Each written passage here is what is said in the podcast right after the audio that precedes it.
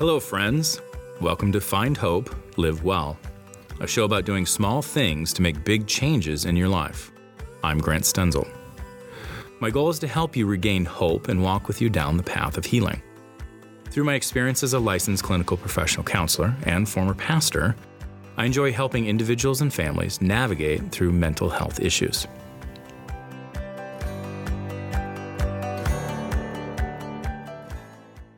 It is often hard for parents to help their children cope with emotions like anger, anxiety, and fear. I addressed this topic at St. Petronell School in Glen Ellen in a talk I called Managing Your Child's Emotions. Tonight we're going to talk about emotions. We're going to talk about our kids' emotions, helping our kids specifically with anger, anxiety, and fears. And fears mostly in regards to bullies. We're going to talk about bullies tonight. But just to start out with emotions, some fallacies that we hear is, first of all, it's very, very important to know emotions are not wrong. Emotions are not sin. You know, oftentimes we hear, don't be angry, or don't be sad, don't be anxious. Everyone has them. They're not a sign of weakness. And we men, probably have a hard time with that, because I remember growing up and getting 5 years old, I got a bike for my birthday. The problem is my birthday's in January. And I went out and rode it anyway on the north side of Chicago. Well, I hit a bump and flew over and ended up having stitches in my head. But I actually still remember my father saying, do you guys know what he said? Stop crying. Stop crying. Suck it up. You're fine. And then my mother giving him an evil stare and saying, no, he's not. He's going to the hospital. And so we as guys grow up saying, you know what, you're not allowed to have emotions. You're not allowed to cry. We're told not to be angry. We're told not to cry. We're told not to be sad. When we're anxious, people just give us very quick answers, as well as with the females. Oftentimes we think that emotions are a sign of weakness, that there's something wrong with us because we are sad, happy, or whatever.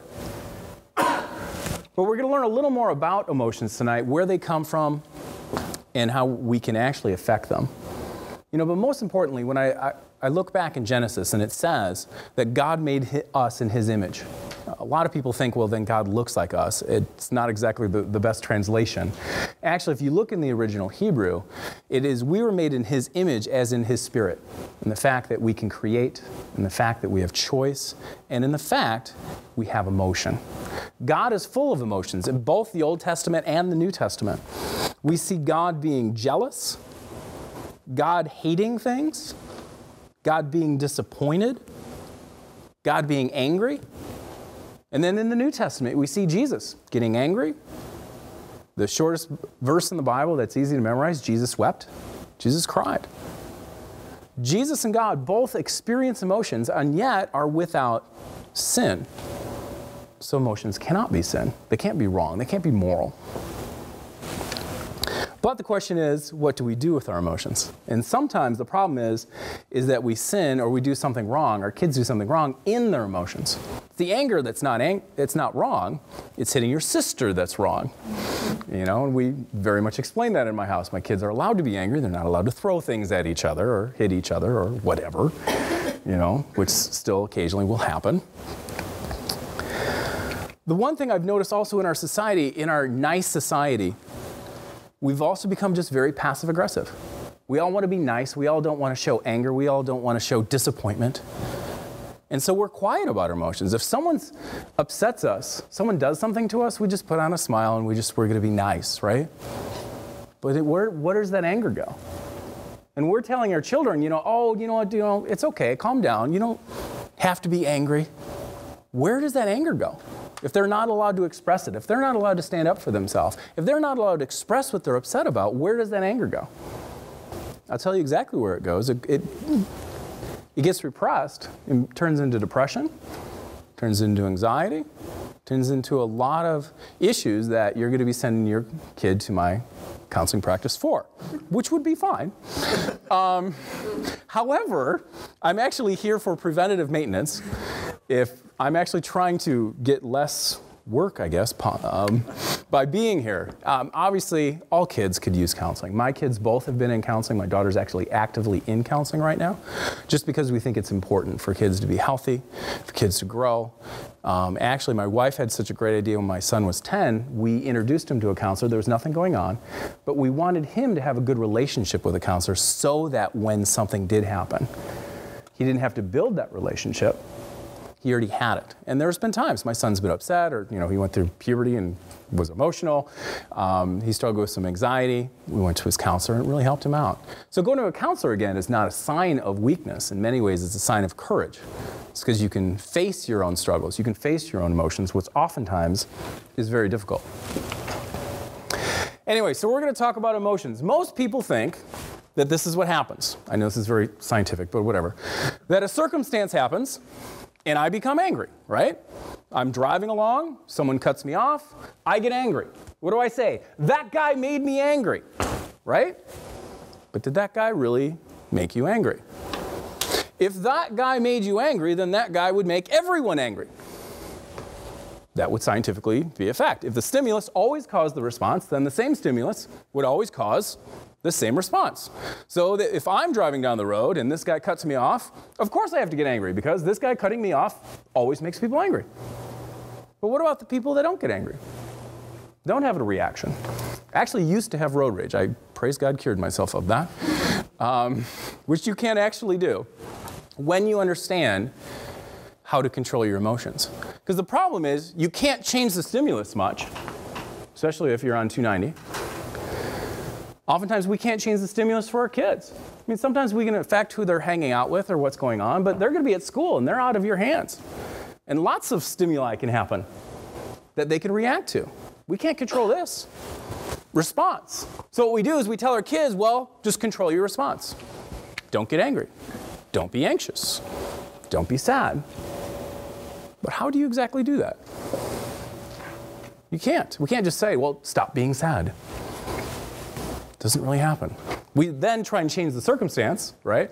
Give them a lollipop, take them to Dunkin' Donuts, try and make them happy. If this is your model of understanding how emotions work, there's no solution. Ah, there we go. What happens is this happens so quickly we don't realize it. When a stimulus happens, a circumstance happens, we have a cognition, a belief. We interpret the event. But it happens so quickly we don't realize it. So I'm driving down the road, this guy cuts me off. I very quickly think, this guy doesn't have a right to cut me off. Then I get angry. Why am I angry? Not because he cut me off. Because I think he doesn't have the right to cut me off. Or because I'm going to lose the 1.2 seconds in getting to work. Anger, emotions, anxiety, all come from our belief system, from our cognitions, our thoughts. How we think determines how we act and how we feel. In counseling, this is what we do. We try and change the beliefs. We try and change the cognitions, the thoughts. We reframe. We help students view things in a different way so that we can then change the response and the emotion. Example of this, 9/11. 9/11 happened. We all here in America believed it was wrong. We all got upset, as we should have. It was wrong. However, if you were part of the Taliban, part of the Hamas that were, not the Hamas, but the, help me out here. Al Qaeda. We got bombed. They believe we're all evil and should be bombed.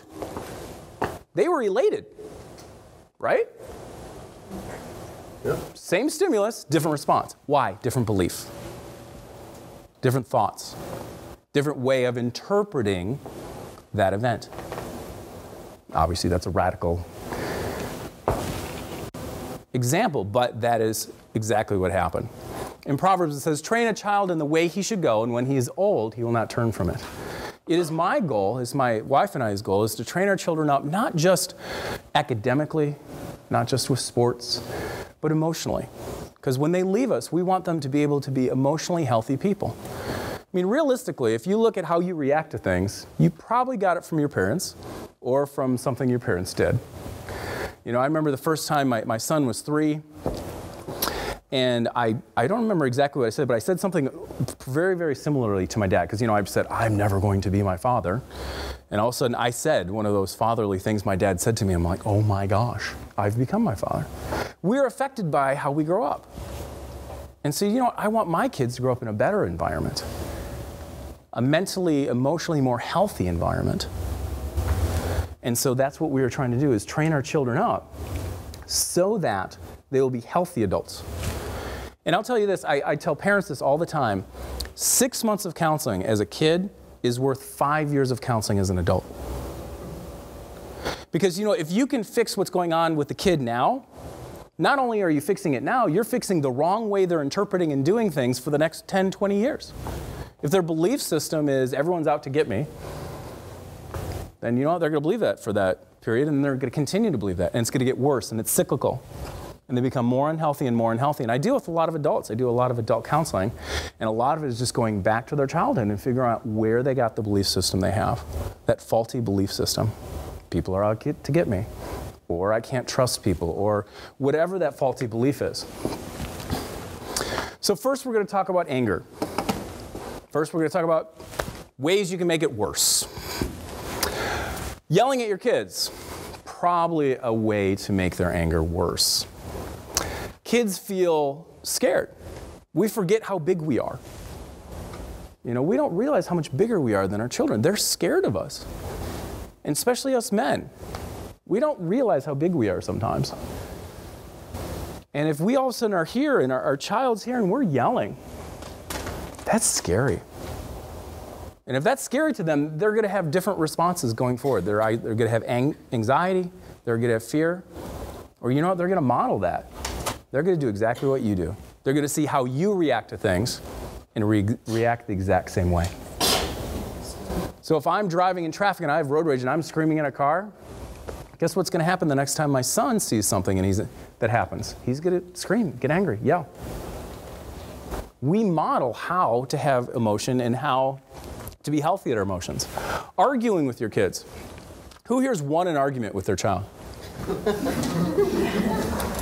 Anyone? Who here's won an argument with their spouse? There's no winning arguments. Arguments don't work. The funny thing is we think we're logical beings, especially us men. We struggle with that. We think we're logical. However, to give logical arguments to someone who's illogical, considering it never works, is illogical. Trying the same thing over and over, expecting a different result is the definition of insanity. But yet we do it. We continue to argue with our kids. It hasn't worked the last 100,000 times we've argued with them, starting at age 2. Trying to argue with a 2-year-old. But yet we keep doing it. Why do we keep arguing with our kids? It engages them, and honestly, it brings them up to our level. And all of a sudden, they think they can argue, and they have power. I love my kids, and I like to get input from them. I like for them to discuss. But what I decide is my decision, and they don't get to argue. If they have a good point, I'll listen to it. Might even change my mind. But I'm not going to engage in an argument with my children. It's pointless, especially if they're upset. When people are upset, they're irrational. We think we're rational. I once had someone in my office. It was marriage counseling, and I told her to calm down a little bit, and she said, "I'm not yelling!" I said, "Okay, you're not yelling. Awesome." When we are upset, we're moving from the middle or the front of our brain, cognitions, emotions, we're going back to just simple fight or flight. Simple fight or flight that all beings have. And when we're in fight or flight, all we have is adrenaline. All we are thinking is, I need to fight to get out of this, or I need to flight. I need to run to get out of this. The reason we have it is, you know, back when we were running around and there was bears and we didn't have houses and everything, a bear would run out in the woods and you shouldn't sit and determine what you should do if a bear's running at you. You need to very quickly decide, am I going to fight this bear or am I going to run from this bear? That's where fight or flight is there.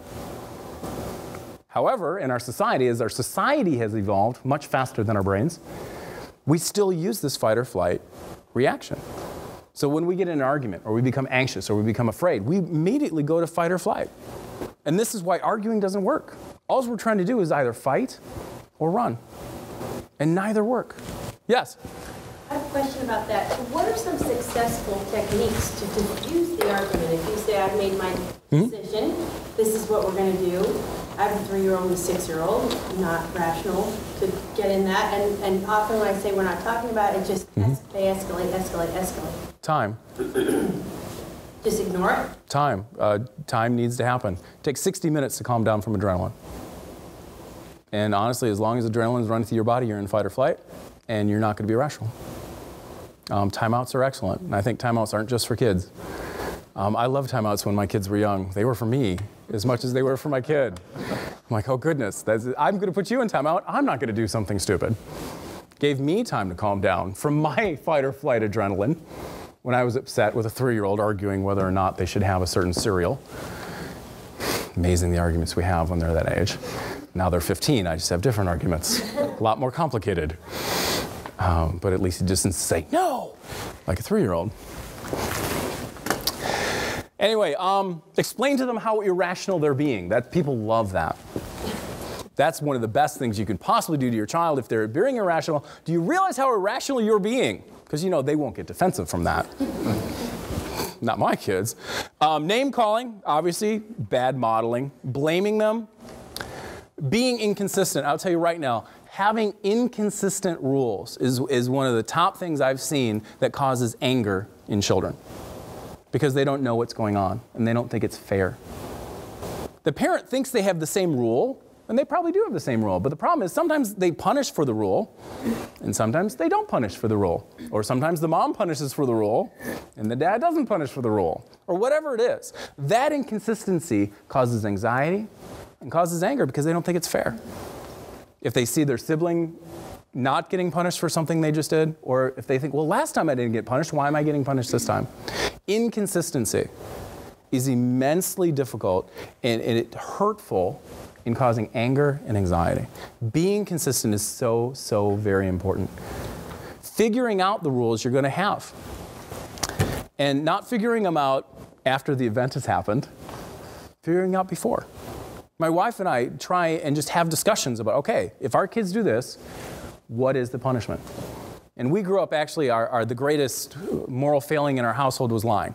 We decided because we wanted our kids to be honest. So I always told my kids, if you lie to me, I'm going to double your punishment. If you're honest with me, I will half your punishment. And so we used to do that. And used to get my kids, they would confess very quickly what they did because they wanted their punishment halved. But we were consistent with it every time. And what we did is the punishment fit the crime. Because, you know, sometimes as a parent, we're just fed up. I don't know about you. I'm occasionally fed up. And they've done the same thing 100 times. And we want to kind of bring the hammer down. But if it's a small thing, it still needs a small punishment. It's not about our 100 points of anger, getting our wrath out, feeling better about it, you know, about spilling milk on the kitchen table. We do not throw fit and ground them for 3 weeks, okay? You calm down, you remain consistent, and the punishment should fit the crime. And again, same thing as not following through with punishments.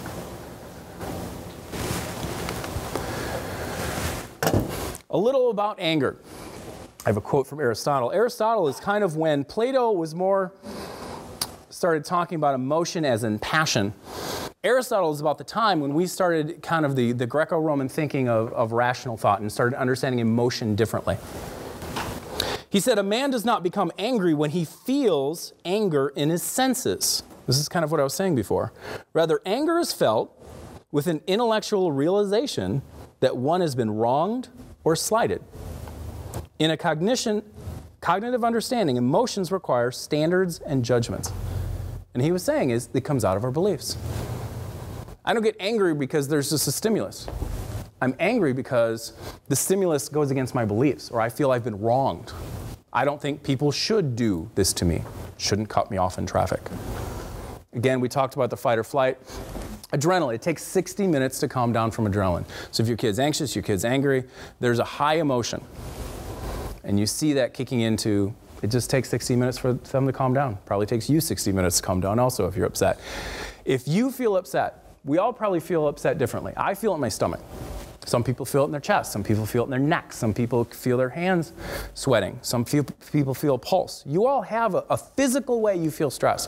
When you feel that, stop. Walk away. Calm down for 60 minutes. This works in your marriage, too. For arguing. Stop. Nothing good will happen. I guarantee nothing. Not arguing with your spouse, not arguing with your child. Nothing good will happen if you're stressed and you're upset. The problem is you think you're rational. You're not. There's times I still think I'm rational. Well, I'm a counselor. I should be able to be rational. No, I'm not so rational when I'm upset. And I say stupid things. And so my goal, don't always achieve it, is to walk away and to calm down before I say something or make a ruling, okay? In Ephesians chapter 4, Paul writes, "Be angry, yet do not sin. Do not let the sun go down while you're still angry." So literally in the Bible it said it's okay to be angry. It's not okay to sin in your anger. Again, you're allowed to feel angry. You're not allowed to throw a toy at your brother. It's pretty simple. Honestly, sometimes we should be angry. A lot of times we feel like we shouldn't.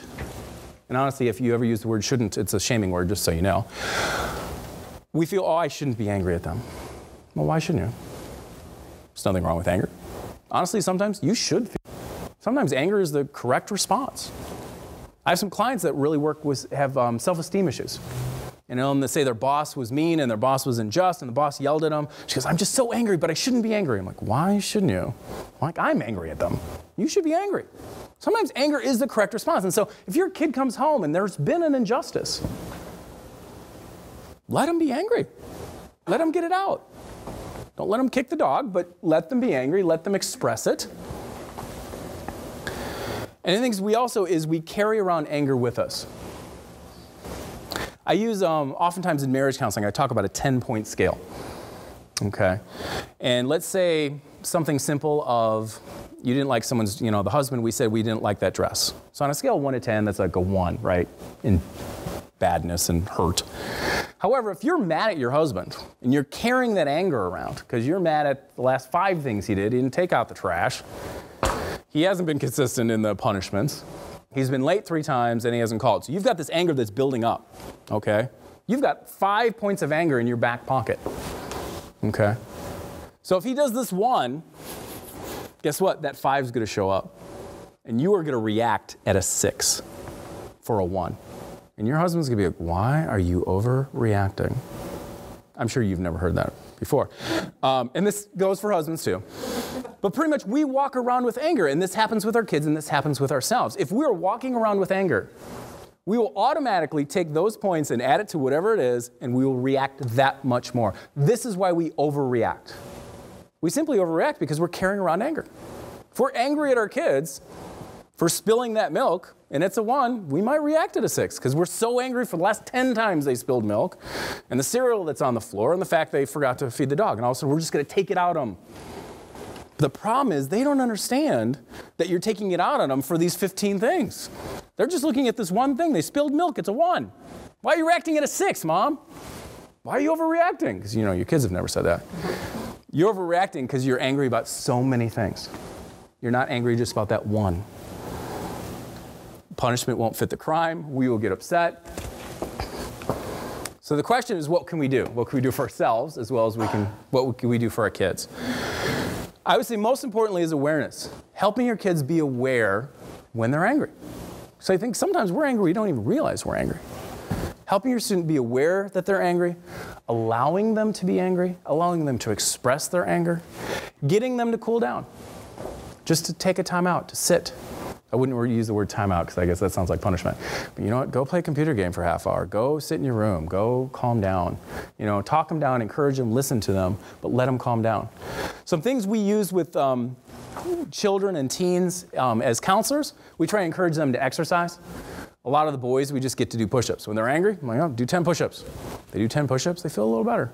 They're getting that adrenaline out. Remember the adrenaline? Adrenaline gets out through exercise. Taking a walk, doing jumping jacks. And honestly, the sillier it is, usually that gets it out even more, okay? if you're doing jumping jacks and push-ups and spinning around in a circle 5 times. They've actually done that in my office. Not only is it funny, they're getting their adrenaline out and they're calming down. Taking a walk, letter writing, very, very helpful. Writing out what they're angry about. Because sometimes we can't tell someone how angry we are. But being able to write a letter to that person and never give it to them, perhaps tearing it up, is very cathartic. It's very healing. We actually use this technique oftentimes with deceased relatives or divorced. You're trying to get over that. You're trying to get over your anger. You write a letter to them. You just burn it. You get rid of it. But at least you're getting your anger out and you're expressing it. Journaling is very helpful. Finding something to distract themselves. So in the moment, when they're angry, these are the things we want them to do in the moment. To walk away, to cool down, to exercise, letter write. That will help them in the moment. Now, these are just Band-Aids. Okay, these are anger management. I get guys that come in or women that come in and want work on anger management. I said, you know, I can give you some tools that help you, you know, for 5-10 minutes and helps you cool down. But it's not the long-term solution. The long-term solution is changing that belief, that cognition. Okay, changing the beliefs, and you'll see this actually in all the different slides, is changing the beliefs. Having a different understanding oftentimes is going to change our anger, though sometimes you should be angry. As parents, we want to normalize. Normalize is simply telling someone what they're experiencing is normal. Say my son comes home, he's really upset at his teacher. You know what? It was unfair. I said, you know what? That's pretty normal you're mad at your teacher. I remember when I was in high school. My teacher did so. I was pretty angry too. No, that's pretty normal. And so what we do is we normalize. We just tell someone, yeah, that's normal, that's okay. I experienced that. And giving students stories of what you did when you were growing up or stories of you've been through the same thing is very normalizing to your child. Validating. Validating is a great thing is you don't have to even agree with the situation to validate someone's emotions. Let's say you agree with the teacher was wrong. You could simply say, you know what, I can see where you'd be upset about that. I didn't agree, but I validated the emotion. I'm validating the person, I'm validating the emotion. You know, I can see where that would upset you. I can see from your perspective that you feel it's not fair. Yeah, I'd be pretty upset if that was my view. And I can validate them. I don't have to necessarily agree, which is often I have to do if they're mad at my wife. I have to validate without agreeing. But I said, you know, I can understand why you're mad at your mom. Makes sense. I've mad at my mom plenty of times. I validate and I normalize. And what we're doing is just hitting the emotion. We're saying that emotion is okay. And what I'm saying is I acknowledge you as a human being, I acknowledge you as someone with emotions, and that's okay. It's okay to have those. Long-term assertive communication is very helpful. Learning to be able to confront people in a healthy way, not in a passive-aggressive way, not in an aggressive-aggressive way, but being able to share their emotions. You know what? I feel hurt when you do this. And being able to share with their friends in a calm manner what upsets them so they can get that anger out so they're not carrying that 2, 3, 4, 5, 6 points of anger around with them everywhere they go. And honestly, lastly is forgiveness. If we can teach our kids forgiveness, teach them to forgive others, because God first forgave us. Sometimes we have to teach them that you have to forgive people even when they don't deserve it. Because we can be angry at someone, and that could just make us miserable. But guess what? The other person's sleeping just fine, and they're not affected by it. Usually anger and unforgiveness hurts us. It doesn't hurt the person we're angry at or haven't forgiven. They're sleeping just fine. They're coasting along. They're happy. Here you are miserable, angry, upset. Forgiving and forgiveness is a gift we give ourselves and helping our students understand that. I have a question. Yes. You know, you're talking about allowing them to express their anger, mm-hmm. feel it. Mm-hmm. And I understand that, but also sometimes as a parent it comes across as like kind of disrespectful or sassy, like as dumb. Disrespectful is a behavior. No, I'm agreeing with you. The reaction of anger. Yeah. Right. And so therein lies the tendency to like stop the, sure. you know, sure. stop that, be quiet, you know, right. like, right. Right. I was telling my daughter she couldn't get into crafts last night, sure. at night or whatever, you know, because it was getting close to bedtime and she was so angry about it. Sure. And then I got angry at her for yeah. stomping around and right. being so angry about right. it, you know what I mean? So at what point, you know, how do you deal with that mm-hmm. part of it? Do you just allow her to stomp around and slam some doors? I don't allow disrespect in my house at all, actually. I allow the expression of emotions. I don't allow disrespect. Well, So how is that? But that is sort of an expression of her emotion. It's a disrespectful way of communicating it. My child can say, you know, I'm really upset. They can huff, they can puff, they can say, you know what, this is not fair. You know, I even will let them raise their voice. However, if it's shouting, then, you know, that's cutting off. But if they're slamming doors or they're doing things, I honestly believe that's a disrespectful behavior. There's a balance there. You don't always want to maybe hit it that time, because again, if they're angry, they're irrational, they're upset. So it might be the time just to let them calm down. Come to them the next hour, you know what? You really can't be stomping around like that. And the next time you stomp around, this is gonna be the consequence. Okay, I wouldn't say you can't get angry. Let them get angry. Anger is an emotion. Stomping around is apparently not a acceptable behavior. Well, they can't stomp around. They can be angry, can't stomp around. I would say that afterwards, because she's probably upset. How does it, what is an appropriate expression at that age of anger? Like, expressing with words what they're upset about. Oftentimes you can have kids write what they're angry about or draw. They can draw. The kids love to draw, and they can draw their anger. They might draw a dragon. They might draw fire. They might draw. There's a lot of things they can draw their anger. I actually, do you know, why are you angry with me? And just let them share what they're angry with, and not correct them and not change them and not say, well, you shouldn't be angry because of. Just let them express what they're angry about. And let them get them used to expressing what they feel. And what I do is I validate the emotion. They're allowed to be angry. Even if I disagree with the reason, they can be angry. It's their right to be angry. It's not wrong to be angry. It is wrong to disrespect me and throw something at me and stomp. You know? So it's hard, especially the younger they are. You know? But if we start this when they're younger, we start, you know what, tell me what you're upset about. Then it gets easier as you practice it over and over. And the hard thing is also we as parents have to be very careful and understand emotions better. As in, you know, not to pick on you, but you got angry that she was angry. Okay? You should be angry she stomped. Well, yeah. Okay. Angry she stopped. Right. You can be angry she stomped. But often, it's not just you. We often do that. We get angry that our kids are angry. Well, why are you so angry? Let's think about that for a second. You know? Why are we angry that they're angry? Anger is not wrong. Anger is an emotion, and as we as parents can see anger, fear, anxiety, all these as emotions that don't need to be corrected, our kids are going to learn to express them and get through them. However, if we're always correcting them, you can't be angry, you can't be anxious, you can't do this, they're just going to stuff it. They're going to be depressed, they're going to be anxious, they're going to go to addictions, and they will be in my office in 10 years. Yeah? I just had a follow-up question. It seems like the enemy to all this is time, right? Because if, you know, your child does something, you've got to get on a train, get downtown to get to a meeting. Yeah. You don't have the time to diffuse the situation. Sure. Or, you know, if you're dropping them off at school and they don't want to put their uniform on, doors close at 8 or whenever they close. Sure. So I was just curious in those situations where your world just gets compressed to a point where you don't have that time to diffuse. And there's a lot of stress. I mean, you have a lot of stress. Right. Absolutely. You're stressed. You're upset. That's where I focus on behavior. I would say, look, I don't care what your attitude is. You will walk into school. You will have your vest on. Or there will be a consequence. And I explain the consequence. You're going to be grounded from all computer games for 3 days. It's your decision. If that doesn't work, you up the consequence. But if you can make it simply about black and white consequence, it's not personal. Here's the deal. You can walk in, you cannot walk in. However you don't walk in, this is what's going to happen.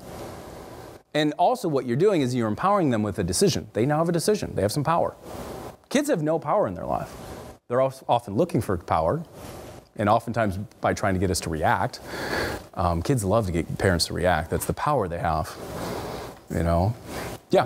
What if, in your example, you know, they take the decision, they say, okay, no computer game, I'm not going to school. I would continue to up the punishment until they went to school. Is that though being inconsistent? Because now you're like, okay, that really wasn't your decision now. 6 days. Right.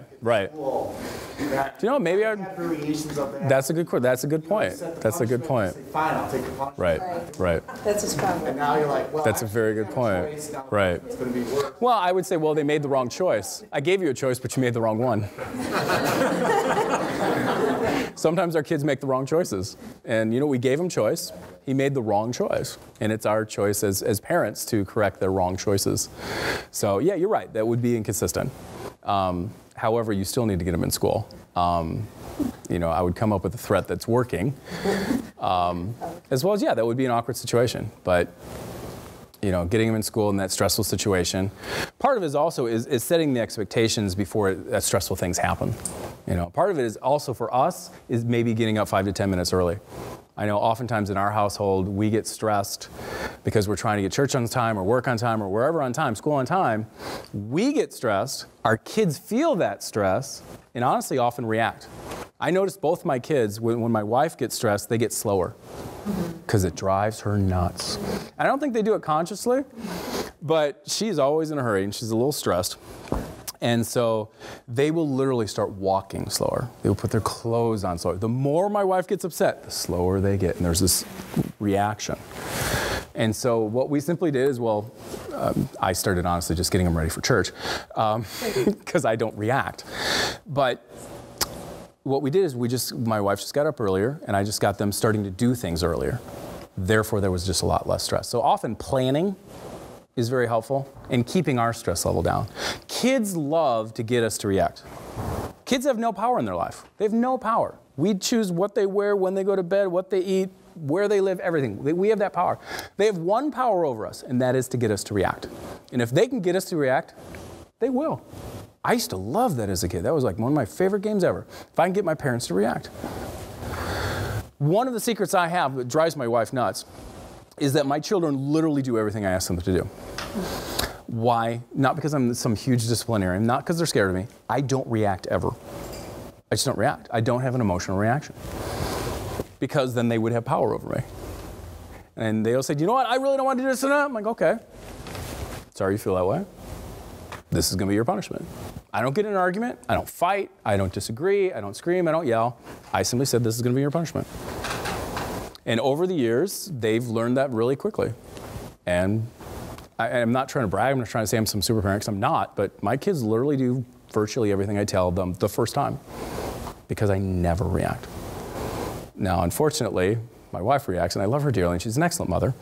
But, and also I think being female is a little harder to not react. And she reacts. That's not trying to be sexist. It's kind of true. When she reacts, my kids go slower. My kids are honestly kind of looking for the reaction. They're looking for the power they have over her. And it drives her nuts, and she will fully admit it, and she goes, well, you go tell them, they're gonna listen to you. So usually I have to be the one that tells them. So, but in a situation, the calmer we can stay, the better chance we are of our kids doing what they should do. Because oftentimes they see us getting upset, they just wanna poke the bear. They just want to see how upset they can get us. And it's not conscious. I don't think they're purposely trying to do that. But oftentimes I see kids doing that. They're just poking the bear. See if you can get dad upset. See if you can get mom upset. See if you can get whoever upset. You know? Sometimes the reaction, in many ways, is the positive reinforcement. You know, we positive reinforce the dog by giving a treat when it shakes. Sometimes the reaction you give them is a positive reinforcement. So you're now positively reinforcing a negative behavior by giving them a reaction. And they learn that real quick. Anyway, we'll go on to anxiety. Things to make it worse. Explaining why they shouldn't be anxious. There is nothing that makes an anxious person more anxious than explaining to them why they shouldn't be anxious. Trust me, we as never, ever, ever do that as a counselor. You know, when someone walks into my office, I'm anxious, well, you shouldn't be anxious about that. Here's a reason why. Do you know why that makes them more anxious? Because they feel that you're just not taking them seriously. And they're thinking, okay, if you're not anxious, then I probably should be more anxious because you're not taking this seriously. I see this in marriages and I see this with kids and parents, is that if we just don't take it seriously at all, they think, oh my gosh, you're not taking it serious. I need to take it doubly serious. And I get more anxious. And this is what happens with adults, this happens with kids. When we tell them not to be anxious or give them just, well, you know, that's not gonna happen. They feel minimized, they feel put off, they feel like we're not validating them, they feel we don't care about what they feel. Telling them to get over it, telling them not to feel that way. Again, we can't just change our feelings. We can change our thoughts, we can change our behaviors. Telling them everything will just be fine. Not explaining your expectations, and this goes kind of going back to communicating correctly. You know, explaining your expectations of what's going to go on in a day. Say, you know you have a stressful day coming up. Just explaining, you know what, kids? We have a stressful day. We have a tight schedule. And this is what I expect of you. I expect each time we get out of the car, you get out of the car quickly. And you don't dilly-dally, and you don't wait 5 minutes pulling your backpack out of the back. You know, you explain your expectations ahead of time. They at least have a fighting chance. But if all of a sudden I have these expectations, and I don't tell my kid's getting out of the car slowly, I'm going to freak out. What are you doing? Get out of the car! My kid didn't even know. I'm getting mad at him about something I never told him. That's not fair. That's going to cause anxiety. And again, we talked about inconsistent punishing. Right. Anxiety, just like anger, is a fight or flight response. It is irrational. It is an irrational fear of something. I mean, oftentimes we have a legitimate reason to be anxious, but anxiety is an irrational fear that goes too far. And it's real to that person. Regardless of whether it's really going to happen, it's real to that person. And we need to validate it in that person. Regardless of how silly it may seem, to that person it's real. And for us to say it's unreal will actually make them believe it's real more. And it's exponential. It will continue to get worse and worse and worse. This is what agoraphobia is. Agoraphobia is people are afraid to go outside because they're afraid, literally, of having a panic attack. So they have a panic attack about having a panic attack. And that's actually usually what panic attacks are. Panic attacks are the anxiety of having a panic attack. So I'll tell you a secret right now, no charge. You want to work on panic attacks, have it. If you feel a panic attack happening, just have it. Panic attacks don't often happen. You can still occasionally have it. I've actually oftentimes in my office, people have said, well, I have panic attacks. I'm like, good, go. And they can't just choose to have a panic attack. Because you can't choose to have a panic attack. You have a panic attack when you're afraid of having a panic attack, when you're afraid of anxiety, when you're anxious to be anxious. It's exponential, then it grows. It's also biochemical. There's people that are just born more anxious than others. We've proven in the brain through brain scans, many different things, but there are some people that are just more anxious. And sometimes they need a little more help. So how can you help? Going back is awareness. Helping them understand what anxiety is. Helping them understand what's going on. They may just feel, you know what, I feel stressed, I feel nervous, I feel shaking, whatever it is. They may not completely understand what's going on. Explaining to them, you know, you're feeling anxiety, and explaining what anxiety is, oftentimes just knowing what you have makes you feel better. Sometimes just getting a diagnosis. Oh, good, I'm not crazy. I just have something that I need to work on. Exercise, again, is very good. Taking a walk. A lot of these are very similar.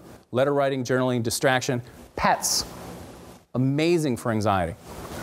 Petting a dog has been, or petting a cat has been scientifically proved to reduce stress, to reduce anxiety. We actually have a certified pet therapy dog at our practice for that very reason. Suzanne Clary, our therapist, has trained her dog, and she's at our office 30 hours a week. And my wife tells all our therapists this is her favorite therapist. I think she kind of likes the dog more than I do, actually, more than she likes me. But she loves Tally. Tally's a great employee. Tally does everything. We don't have to pay her. She's a great, perfect employee. I wish I could all just have dogs. But anyway, dogs, pets are awesome for calming kids down. Using self-talk.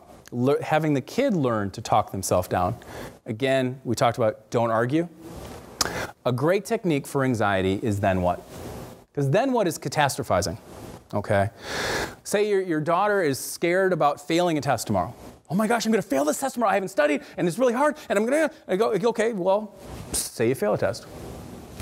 Then what? Because usually anxiety is, well, something's gonna happen, world ends. Okay, because really, in her story, she's going to fail this test. She's not thinking what really happens when she fails the test. She's just thinking, world ends. Well, what happens if you fail a test? You know, usually they say, because they're not thinking, I don't know. Well, what would happen if you fail your test? Well, I guess I would fail my test. I'd feel bad. Okay, you'd feel bad. I'd have to do better in some other classes or do better later or retake it. Okay. If all of a sudden you can rationally realize, not me telling her, her telling herself, wow, okay, so if I fail that test, life won't end. I can just study and do better on the next test, or I could retake it, or I can talk to my teacher. There's things I can do. The world will not end because of this one thing happening. And I use this with my clients all the time. I always, then what? I'm anxious about this. Well, okay, then what? Because usually anxiety is about one thing happening, world ends. Lastly, just for your kids' mental health, I just go through these very quickly.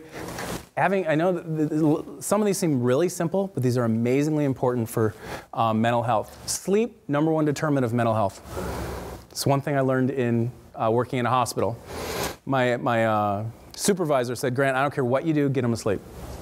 I'm like, "Really?" He goes, "I don't care if you counsel, I don't care what you do, get him to sleep." Because sleep is the #1 determinant of mental health. When you want to be healthy, you have to sleep. We think we can get away with not sleeping. We're wrong. Good nutrition, laughter and recreation, having fun, physical activity, deep breathing techniques I talked about. Having non-electronic time.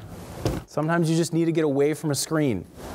Get away from electronics. They need to learn to be able to stay away from that for at least a short time. Having quality family time and sharing your own struggles are some additional things you can do to help your kids with these different emotions.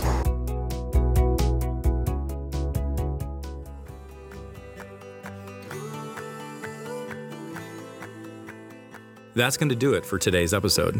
Visit stenzelclinical.com/news for helpful tips on parenting, relationships, managing anxiety, battling depression, and more. You can also find us on social media with the handle @StenzelClinical. If you enjoyed our show, please be sure to leave a review. As always, thank you for listening.